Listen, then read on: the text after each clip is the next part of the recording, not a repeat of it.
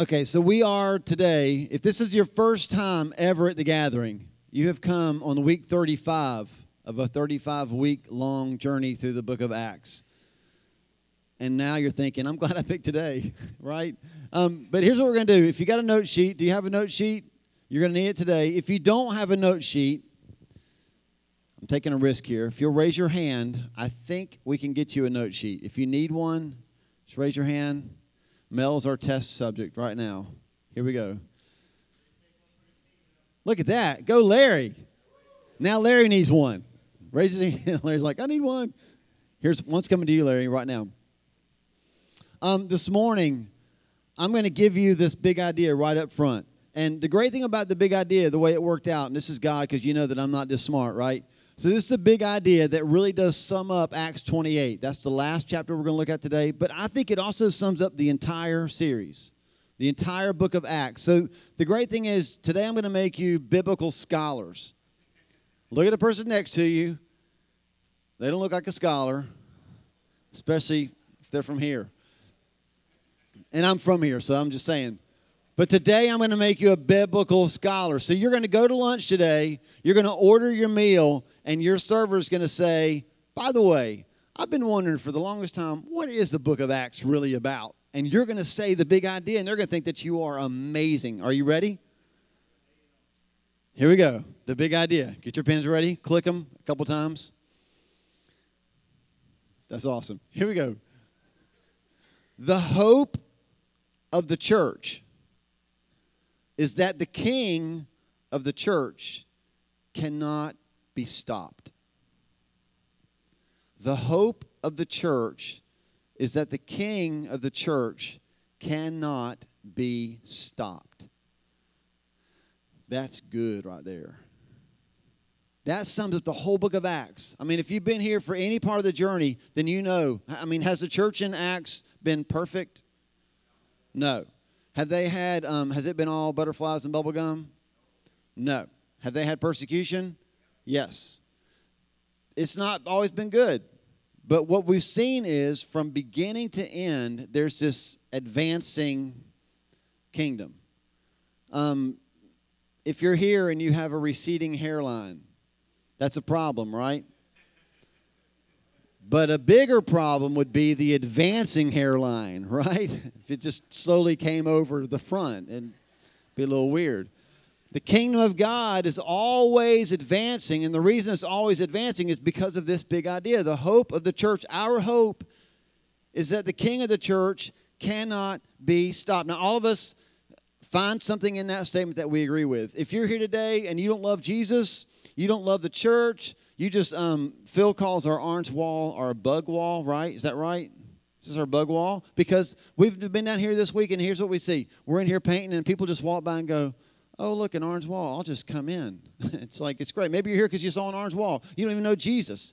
You don't even read the Bible. But I can guarantee you there's something in that statement that you want. And here's what it is you would love to have the kind of energy that never stops. I got this picture of this bunny that you've probably seen before. That's the Energizer bunny. Just a show of hands. Who knows the slogan for that company? Raise your hand. It keeps. Right. And that's what we want, right? I mean, we want to keep going and going and going. We don't want to run out of energy. When I say, hey, there's something in Acts that says that you could go and not be stopped, all of us immediately we resonate with that, especially parents of small children. Because as much as we want that to be true of our lives, I got another picture that's a little bit more accurate of who we probably are more than we are that. Go ahead and show that, Michael.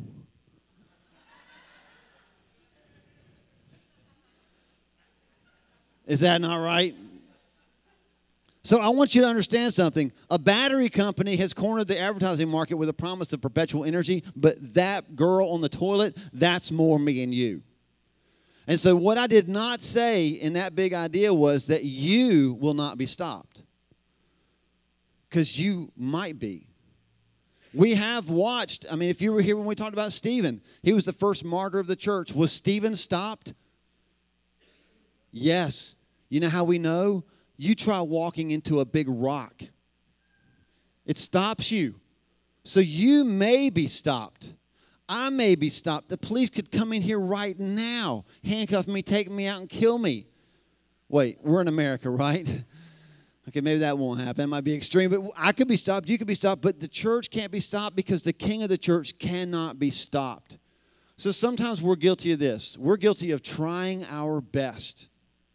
So you wake up one day, especially for me, like the fall is a great time of year. Like the summertime's like, yeah, it's real sluggish and everybody's sweating all the time and you hate it. But something about like 50 degrees in the morning, like, man, let's tackle some stuff. Let's do some stuff. I've got energy. I'm ready to go. And that lasts for about how long? Five minutes, I don't know. So see, there's things in your life and in my life, and we really we want to change them.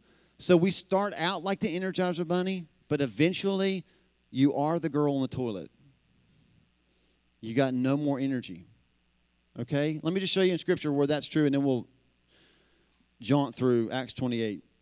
Philippians 4:13, you've heard this verse before. I can do all things. Everybody say all. So if we just stopped it right there, then I'm just a self-help book, right? Isn't that what all these books say that we spend a lot of money for? I can do all things. But that's not the important part of the verse, right? I can do all things through Christ. Because you and I don't have the strength to do it. You know how we know that? Somebody say how? $12.5 billion is what we're going to give away at the end of the service. You have a ticket under your chair. No, I'm just kidding. Don't look.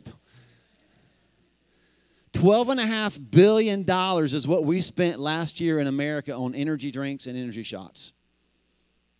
$12.5 billion. That's proof enough that we don't have what it takes to go and go and go and not be stopped. But I'm going to tell you something the hope of the church, if you're following Jesus, is that you follow the king over a church and he cannot be stopped. Acts 28. I'm going to show you five benefits of following a king who can't be stopped. Here's the first one Acts, Acts 28 will be in verse 11. There's this interesting thing in this story. Um, Paul's going to get on a ship and he's going to make his last journey to Rome. And here's what it says After three months, we put out to sea in a ship that had wintered in the island. It was an Alexandrian ship with the figurehead of the twin gods Castor and Pollux. Really weird, obscure verse. Here's all I want you to get from that. First benefit of following a king who can't be stopped it gives us freedom. Now, what's the big deal about the ship that he was on? It, it wasn't a Christian ship. Anybody listen to K-Love? Okay. I'm not knocking K-Love, although it's going to sound like I'm knocking K-Love, okay? But K-Love's going to have, like, they'll have their annual K-Love cruise, right? So you go on a cruise and you're with all these Christians. This is not what Paul did. Paul did not go on a Christian cruise. Paul got on a pagan ship dedicated to false gods. The reason why I point that out is because if that was happening today, Paul would not have gotten on that ship. He would have boycotted that ship. That's what the church tends to do with pagan things. We boycott them. God used a pagan ship to get Paul the last leg of the journey to Rome. Let me tell you what I'm not saying. I'm not saying that the ends justify the means. What I am saying is that when the king of the church can't be stopped, he can use any kind of means to get you to the end. And sometimes we're so quick to, oh, no, no, that's that's ungodly. I can't be a part of that. I mean, have you looked around? You know that we live in an ungodly culture, right? The ungodly culture that surrounds us is never more powerful than the hand of God around us. That's good to remember. There's freedom in that. There's freedom in knowing sometimes things that we wouldn't even agree with, God could actually use them in our lives. We don't have time this morning to go through it, but if you read the Old Testament any at all, you know you'll find out? That the Israelites, who were God's chosen people, God used the Babylonians, He used all kinds of ungodly cultures all around them to accomplish His purpose in their life. And so sometimes we're rebuking and standing against things that maybe God's using that. Is it possible? I know this is a stretch, okay? but any of you have a bad boss? Yeah, you're not going to raise your hand because they might see you, right? They're looking around the orange bug wall. Okay. Sometimes we're so praying against the bad boss. Have you ever stopped to think that it's possible that God's using the bad boss to work something out in you? So, see, knowing that the king of the church can't be stopped gives us freedom in any circumstance that we find ourselves to know that he can use anything to achieve his end in our lives. Paul was on an ungodly ship, but he didn't live ungodly. Galatians 5:13, you can just jot that down cuz I think you have to answer this question. How do we live with freedom and godliness in an ungodly culture? How do we do that? In Galatians 5:13 talks about freedom and here's what it says. I'm paraphrasing, okay? Never use your freedom to serve yourself always use your freedom to serve others. So Paul's not on an ungodly ship partying it up. He's on an ungodly ship living for Jesus. He's living for Jesus in order to point other people to Jesus. And that one principle can give us freedom to live in ungodly situations. And look, that's really good for some of you. Because some of you are in some really jacked up situations sometimes we find ourselves in awful situations. And our first reaction is to run as fast as we can the opposite direction, or at least to stand there. I should, you should try this. I'm not a marriage counselor, okay? But if you have a, like a, a husband who's not following Jesus, just go home today and rebuke him. Just try that. See how it works out for you. I rebuke you in the name of Jesus. Satan, you get behind me. Tell me how your marriage is going. Right, maybe at some point we have to trust God. And He can work in that situation. We have freedom. That was the one that wasn't fun. Okay, let's move on. Number two, not only do we have freedom, it gives us family. Verse 15.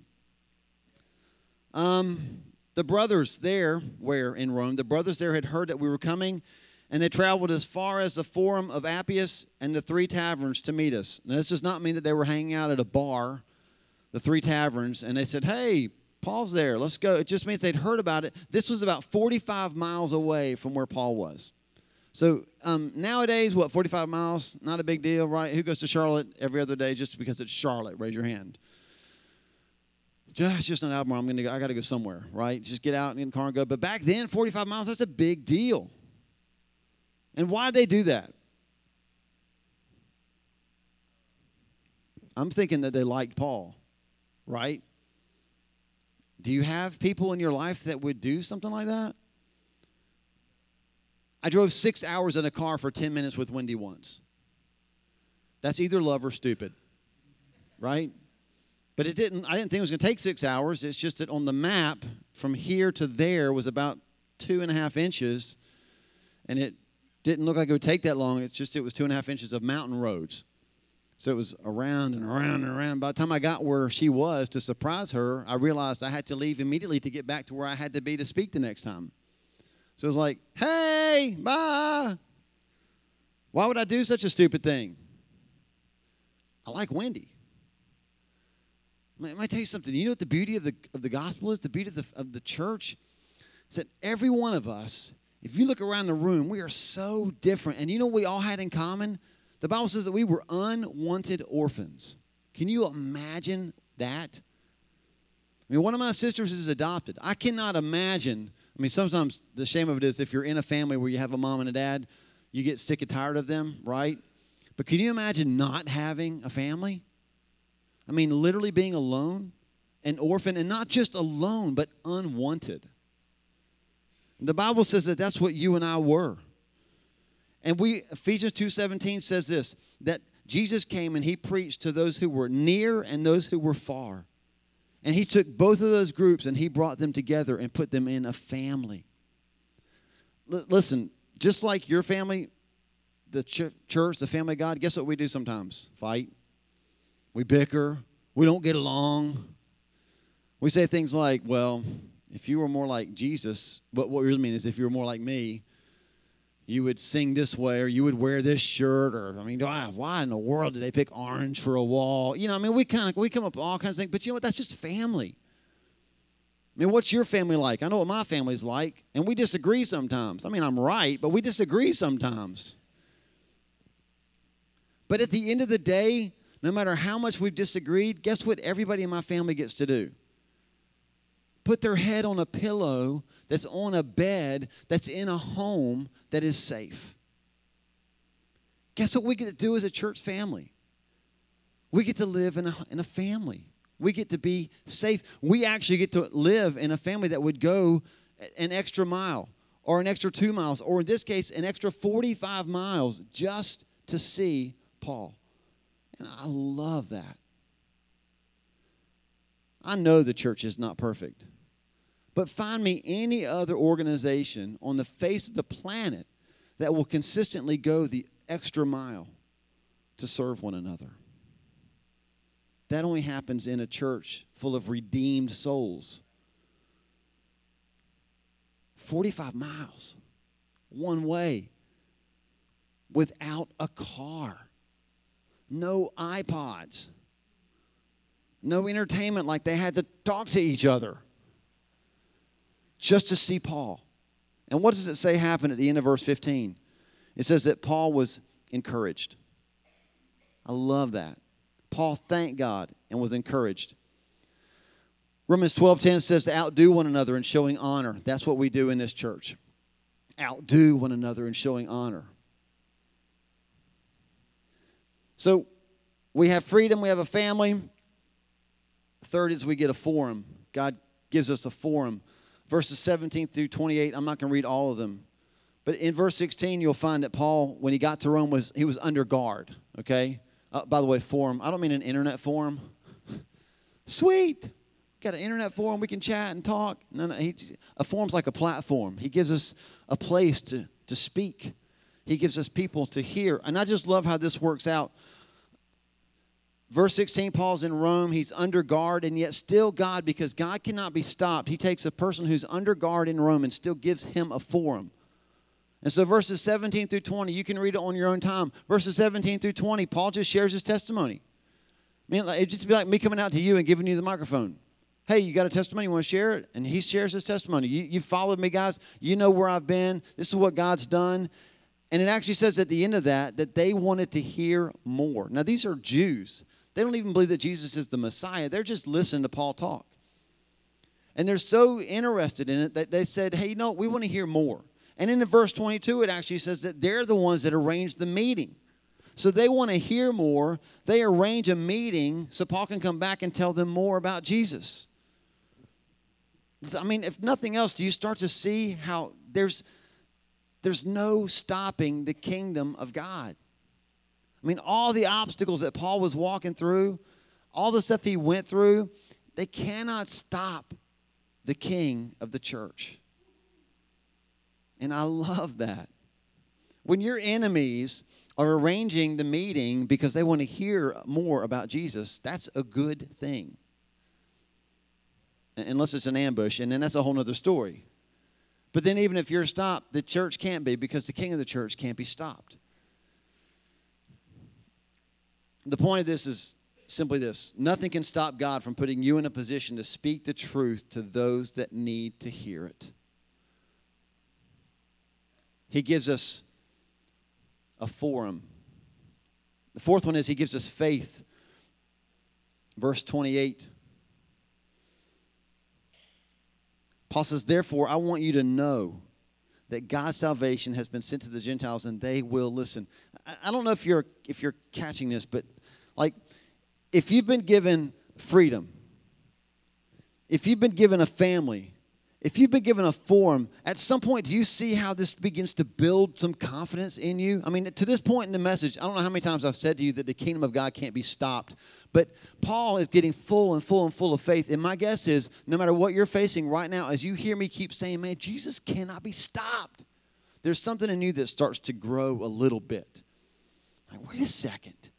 If Jesus can't be stopped, that means that what I'm going through can't stop us. God's not limited by my circumstance, by my situation. And you start, you know what's growing inside of you? What's growing is faith. You start to say, wait a second. God can still do what he said he would do.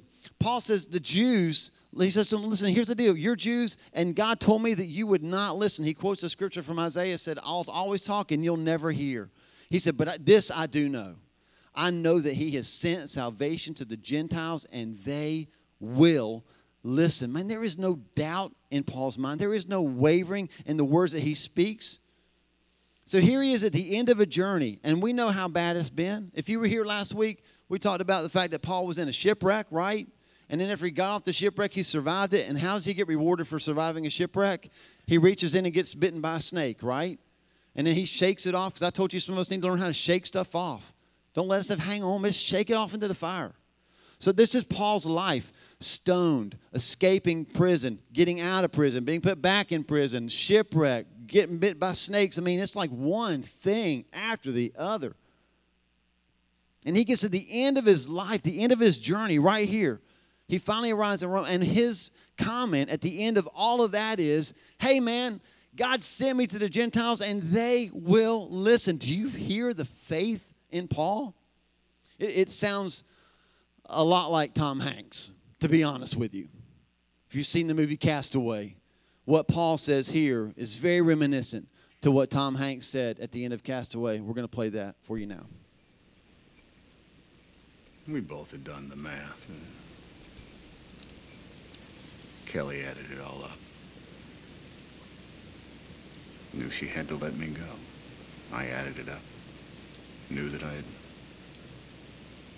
I'd lost her because I was never going to get off that island.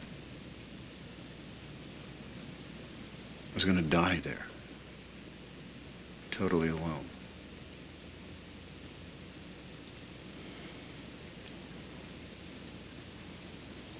I mean, I was going to get sick or I was going to get injured or something.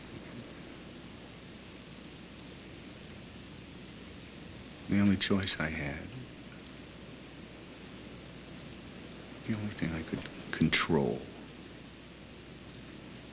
was when and how and where that was going to happen. So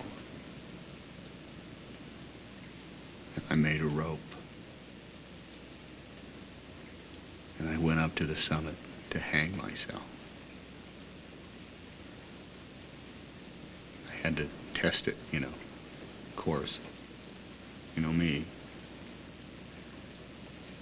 Weight of the log snapped the limb of the tree. So I, I, I couldn't even kill myself the way I wanted to. I had power over nothing.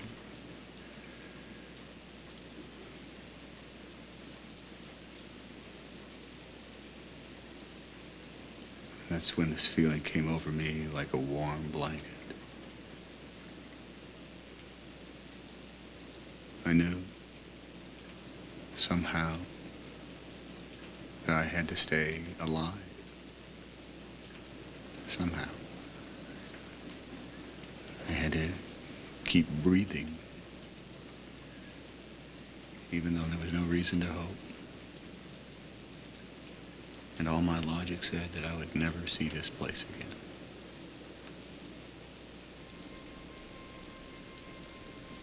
So that's what I did. I stayed alive. I kept breathing. And then one day that logic was proven all wrong because the tide came in, gave me a sail.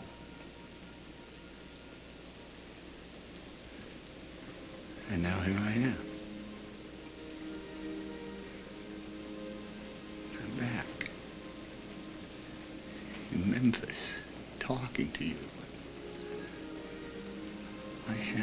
Ice in my glass.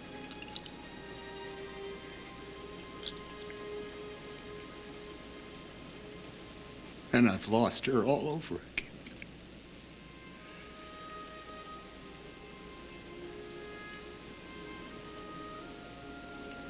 I'm so sad that I don't have Kelly.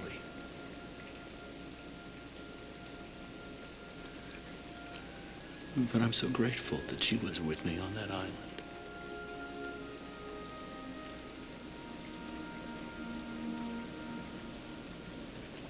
And I know what I have to do now. Gotta keep breathing. Because tomorrow the sun will rise. Who knows what the tide could bring?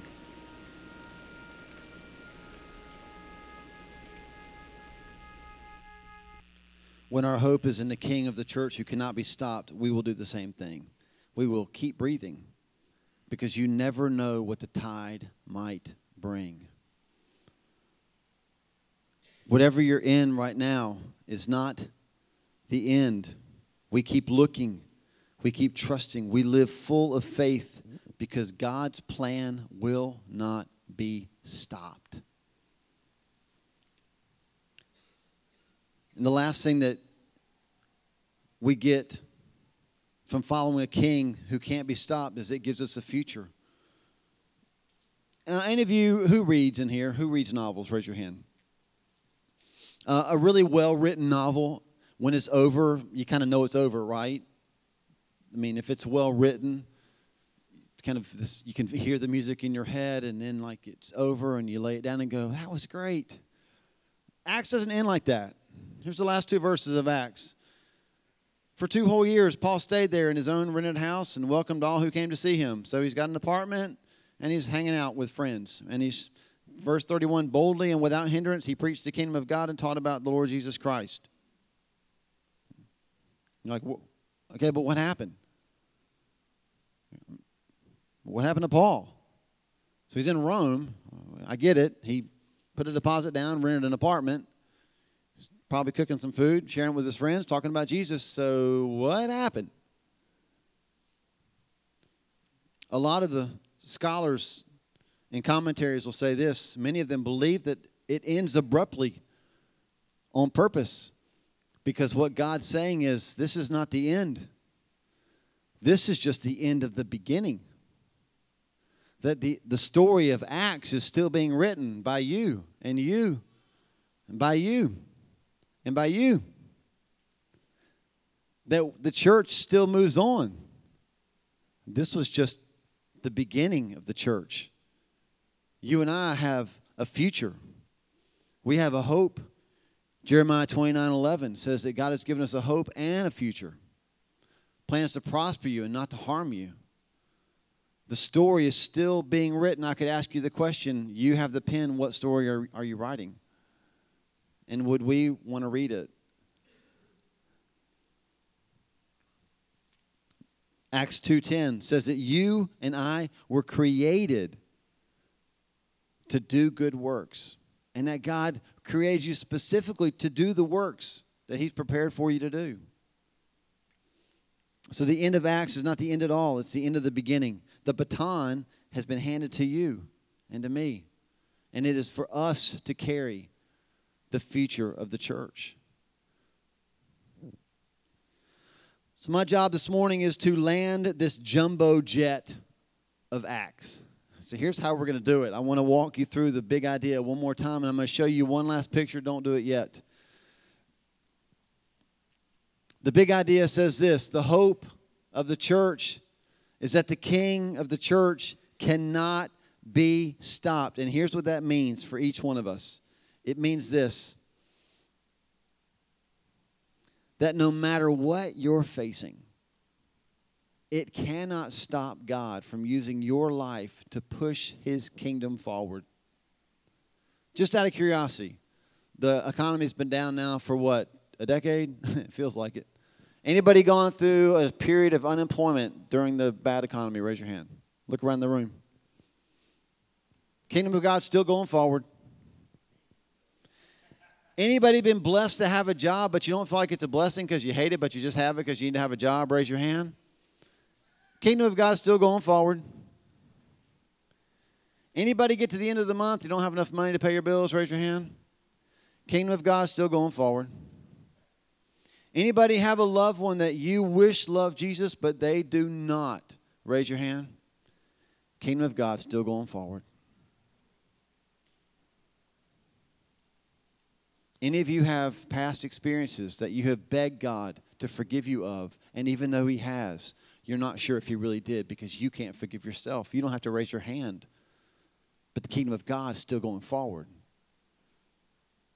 Because the hope of the church is not that we're good people. The hope of the church is that the king of the church cannot be stopped. And so the picture I want to leave you with, some of my all-time favorite pictures, and I'm, I know it's, can't wait till it's not sunny in here and you can see it. I hope you can see this picture. Go ahead and put it up. It's my all-time favorite picture. Can y'all see that over there? You can leave that up. Just leave it up. This is a picture that this week, when you run into those circumstances and those situations that are trying to stop you and that weigh you down, and you close your eyes to prepare to scream out to God, God, I want you to see that picture in your head. Because this is what God is doing in your life. This is the picture of the book of Acts. That he, you know what happened in this tube moments before this picture was taken, right? There's a cat in a tube. And it's like, I don't want to be in this tube. And they hit a bump, a wake, they hit something, and those kids are like, What just happened? And that cat's like, Freedom!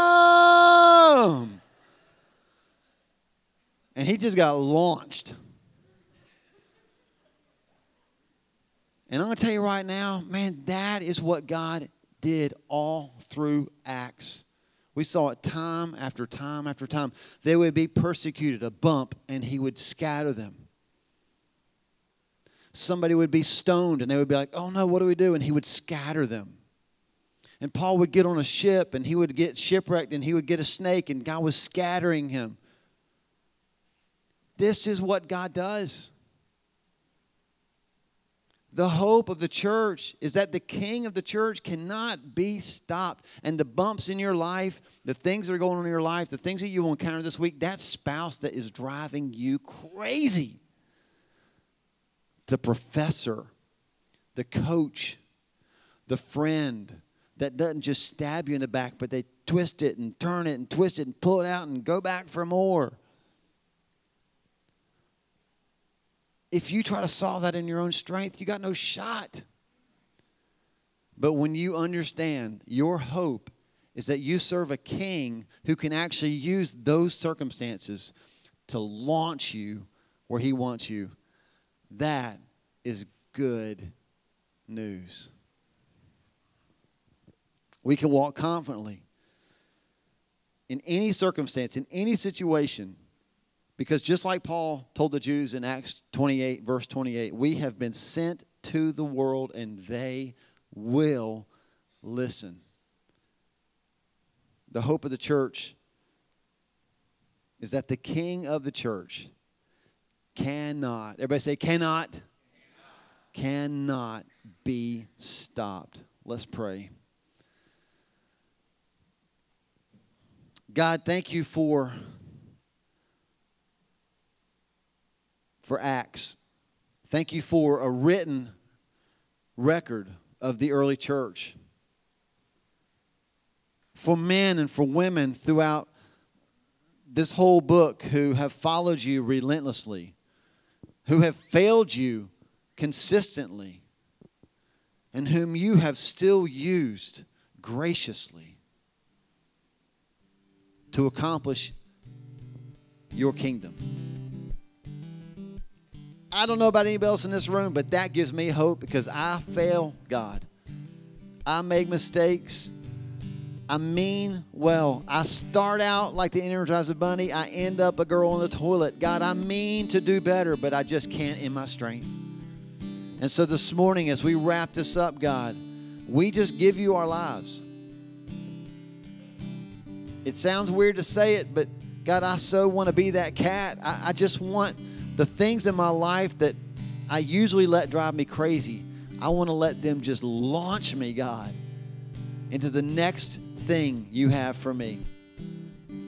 Your kingdom is always advancing, always moving forward. It cannot be stopped. And we're so thankful, God. In your name, Jesus.